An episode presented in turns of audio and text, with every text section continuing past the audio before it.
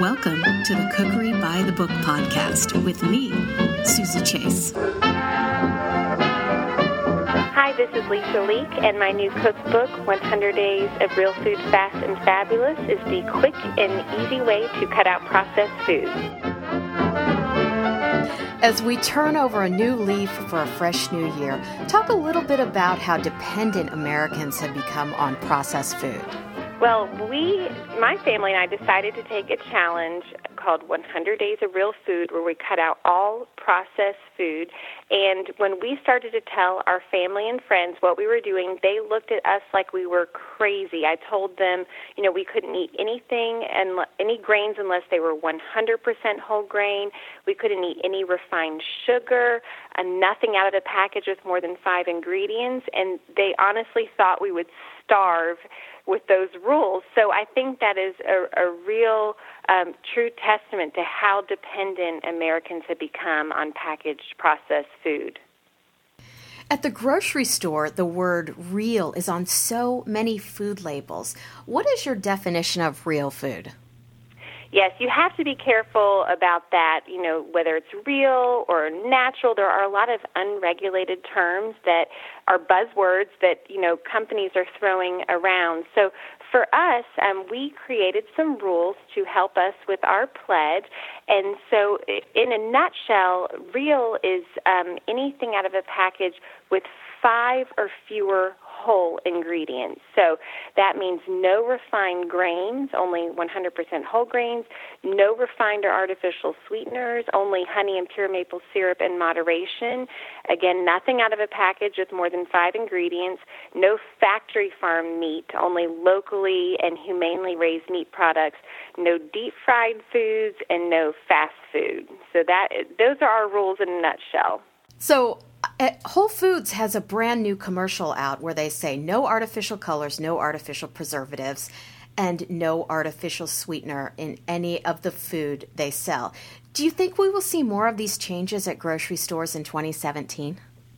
I do, but again, we have to be careful about what they're telling us. So even though Whole Foods, you know, already does a little bit of the homework for us, you still have to read labels. And reading ingredient labels is the number one way to know what's in your food and how processed it is. So there's really nowhere that you could shop without still paying a lot of attention. You've outlined seven real food rules in the cookbook. The first rule is no refined grains. What exactly are refined grains? Well, so that would be your white flour, your refined cornmeal, white rice. So instead, we stick to 100% whole grain.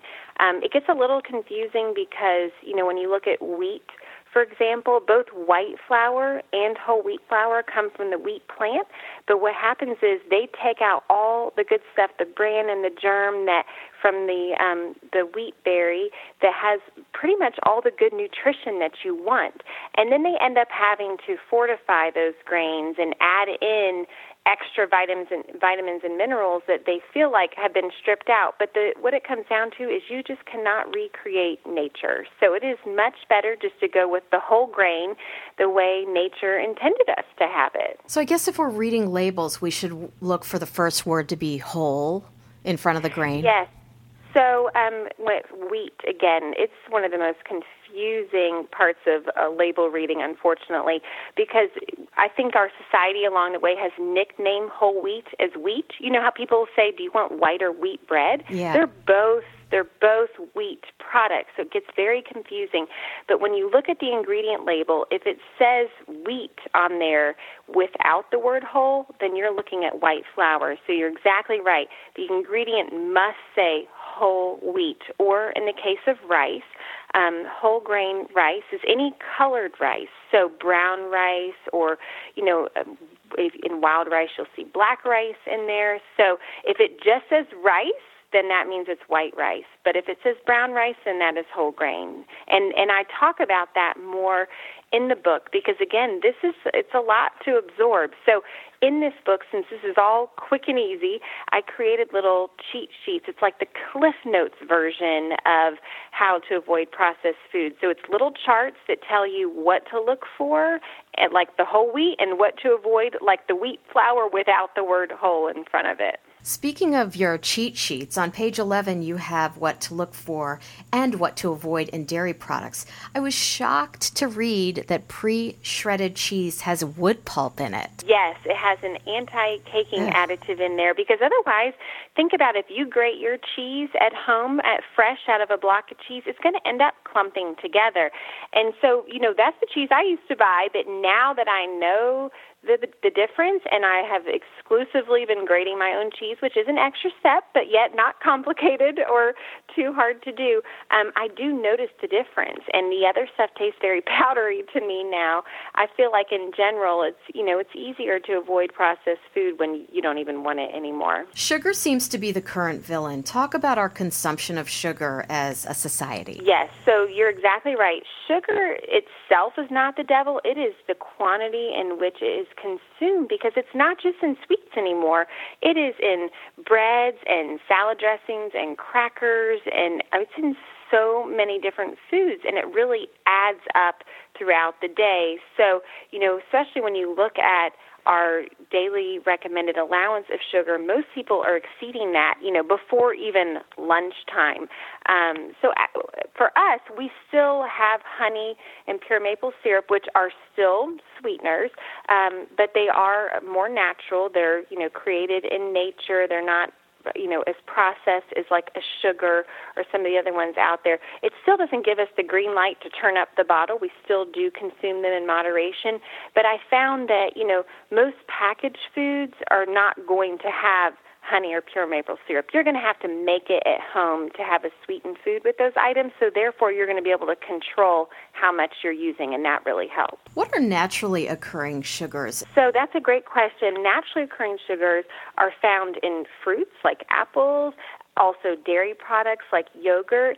And, you know, if you think of an, an apple, for example, the naturally occurring sugars, which, you know, today you'll see counted as grams on the nutrition facts label under sugars, it, it doesn't break those out as a separate category. They're actually going to start doing that, which I think will be so helpful because it is different. The, the naturally occurring sugar in an apple is packaged together with the fiber and all the other good stuff that comes in, in an apple. But when you, um, you know, strip out and you just have sugar by itself, those are just empty calories and just completely different than what comes in like fruit or dairy products. This cookbook dispels so many myths. Two myths are baby carrots and vine ripened tomatoes. What's yes. the issue with those two? Well, so the um, the vine ripened tomatoes, you know, they're they're appealing. They're on the little green vine at the at the grocery store. They make yeah. you feel like they were picked like, just like what you see. But can you imagine a big truckload of red tomatoes? What would happen to that? You know, they would be totally mush by the time they um, arrive at the grocery store. So what happens is they the tomatoes, even the vine ripened variety that is, has an upcharge a lot of times, they're picked when they're pretty much all green, and then they're um, you know artificially ripened. So that's why they actually they look red, but they don't taste like a tomato. So You're they right. look ripe, but they taste like nothing.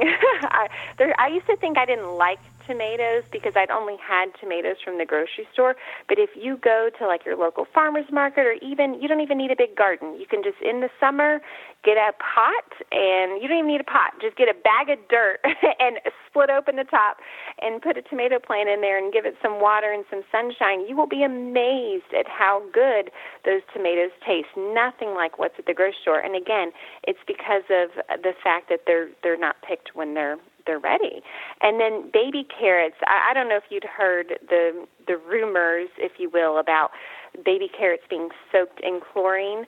Uh, a lot of people were avoiding buying them because they thought this to be the case, but actually reached out to um, the company that makes baby carrots and got the real deal. And they are just washed in um, water, much like what comes out of your tap, that might have a little bit of chlorine in it. So it's you know completely safe to drink and within the limits established by the FDA. But that was something that just escalated quite a bit, and it freaked out all of us parents out here giving our kids those little carrots. There can yeah, car- those baby carrots are convenient. They're already peeled and yes. ready to go. So don't be afraid. Speaking of parenting, I have a picky 10 year old and healthy breakfast options are a struggle for me. Describe your granola.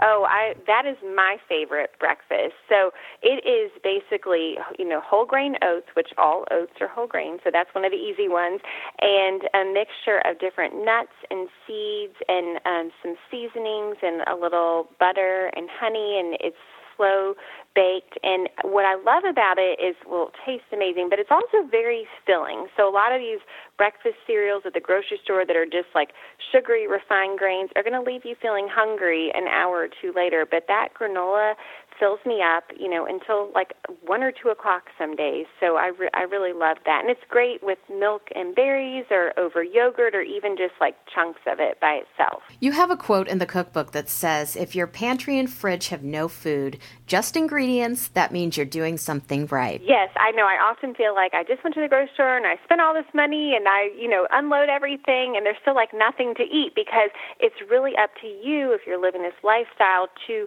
prepare some foods. And it doesn't have to be complicated. It could be a matter of just boiling some noodles or boiling some eggs or making a homemade salad dressing or a dip for veggies. So, um, in the front of the book, um, before all the recipes, I actually have a list of a bunch of ideas of simple things that you can do like that.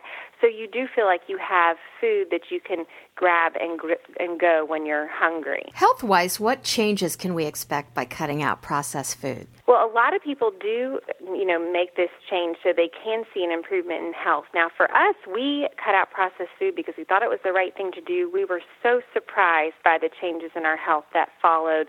First of all, my youngest daughter, she struggled a lot with constipation. I know a lot of kids are on medication for that. Within five days, it was like a switch had flipped in her. I could not believe the difference.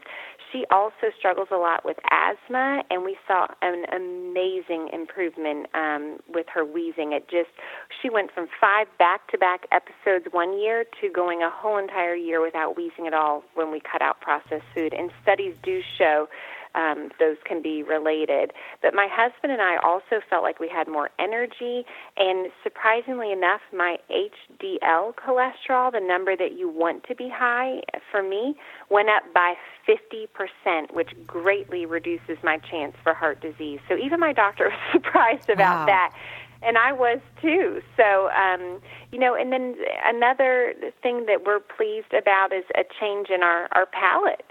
You know, as I mentioned earlier, it's easy to avoid processed food if it doesn't taste good to you anymore. So that has been another really nice added benefit. The other night I made your recipe for real food sloppy joes on page 223.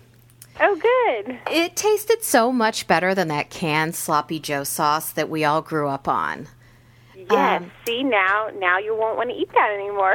no, and it was really easy, and I love the the pinch of cinnamon. It kind of added a different zip to the uh, ground beef.